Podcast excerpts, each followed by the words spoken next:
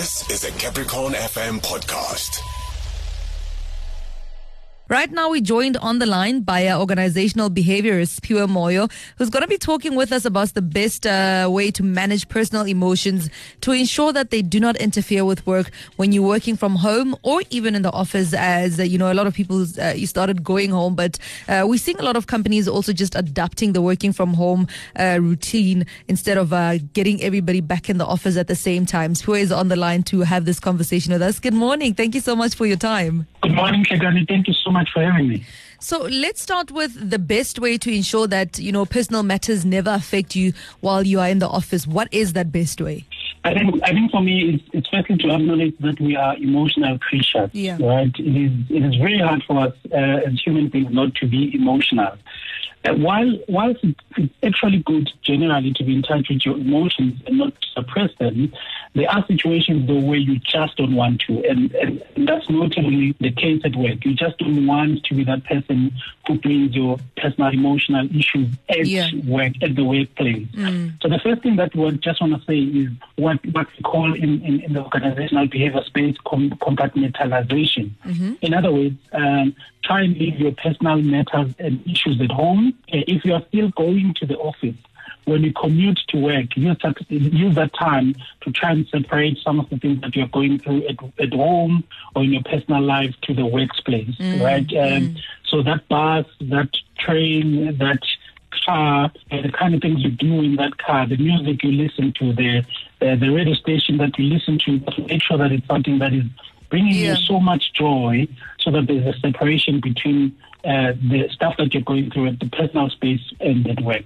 Mm, And I I love the fact that you mentioned cars and the music that you play because every time I'm going through something, I get into my car, come to work, I play gospel music. And by the time I get to the office, I'm already singing along. My mood has changed and I'm ready to tackle the day. So, in addition to that, what measures or plans or even structures uh, would one need to have in place to avoid personal matters affecting their productivity? All, if it's really, really bad, if if if you're going through something, don't avoid it, right? Um, so most workplaces will have what we call employee assistance programs, Yeah. where the employer even pays for that generally. So if you're really going through a grieving process, you've lost someone and something hectic, what you want to do is to find out in your workplace whether they have an EAP program. And most of the time, your manager, your colleagues will never know about it because you call somebody anonymously and you deal with that. So mm. that's when something is serious. But let's say you're going through something and you don't think it's that serious. What are some of the things that you can do in the workplace? Um, for example, the the beauty and the mind blowing impact of deep breathing and relaxation exercises. Uh, you know, many of us who didn't grow in an environment where we were taught mindfulness meditation. We don't, we don't, we might not know about this. But if you feel at that point like you're overwhelmed by emotions, uh, take a break, go to the bathroom, go outside, and do deep breathing exercises, which you can find on YouTube for three minutes. And it has been proven that if you can do that, this will help with anxiety, worry, frustration, and anger, and it regulates your emotion. And then you go back um, to work a little bit. So, Um, yeah. Sure, sure. No, no, I I wanted to just, you know, also ask on top of that, you know, sometimes we do know that our colleagues are dealing with life changing personal matters and we see it in the way they behave sometimes. So, what can we do to support them? Uh, the best thing to support somebody at work is to understand how they would want to be supported, right? If uh, one of the one of the things you don't want to do is to seem like you're this person who cries, who just wants um, to, who just wants to be involved in someone's personal matters. So one of the best things to do at work, if you know somebody's going through something, is to ask what the formal channels are. Ask, uh, ask if they've contacted HR for the EAP program instead of asking them deep personal stuff. You don't want to sound like uh, you want to know their personal news. You want to channel them. Yeah. The best way to support somebody is to channel them to the right channels and to be helpful as far as taking a bit of their work now and then when you understand what they're going through without asking them too much detail. It's like, can I do that for you a little bit while you're dealing with this? Being helpful and not asking what what can I do, but just being helpful, doing those little things that gives them a little bit of space, covering for them every now and then. That's how you you support instead of always asking them to trust me, my friend, I'm here for you. That normally sounds like you just want somebody um, to to confide in you, which True. they are not. Uh, you're not entitled to somebody's uh, personal news.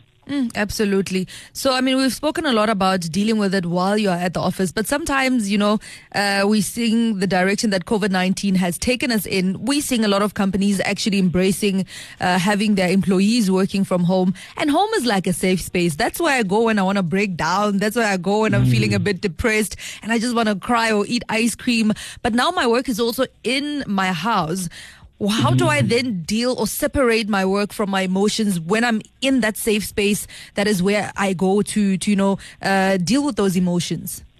Yeah, that, that's tough. And, and one of the reasons we, we recommend that if you have a big enough home, you, you want to make sure that there is one place where you actually call in, uh, you call an office, even if it's a desk and a, and a chair, you dedicate that space to becoming your office so that when you go to maybe another room, maybe your lounge, maybe where you actually have ice cream, it feels like you're detaching from it. So one of the ways we're gonna try is just to separate your liquid workspace with where you chill and relax. Right, uh, but because you're home and you have a bit of flexibility, one of the things you want to try and do when you do feel overwhelmed, pick up a phone and talk to your friend. Go outside and do some exercising for five, ten minutes. It's amazing what what that can do. A little bit of journaling, a little bit Yeah. of meditation, um, and and and making sure that you, you can sleep. Uh, but the best thing at that time is to try and create this uh, an illusion of a separate work and relaxing space in, in your home where possible. I know that's not always possible. Yeah, yeah, it, it's, it's not always possible. But uh, we have to leave the conversation here for now. It was quite enlightening. Thank you so, so much for your time. But before I do let you go, congratulations on the book that is coming out tomorrow. Thank you, thank you. Really appreciate it. Thanks, Kani. oh, man. So for those who'd like to make contact with you, how can, uh, how can we find you? um, at Siphiwe Moyo on Twitter, www.siphiwemoyo.co.za on um, the website, but uh, largely on social media. I'm there, and mostly Siphiwe Moyo. You can find me. Oh, thank you so, so much. There you have it, man. I love people whose minds are just interesting.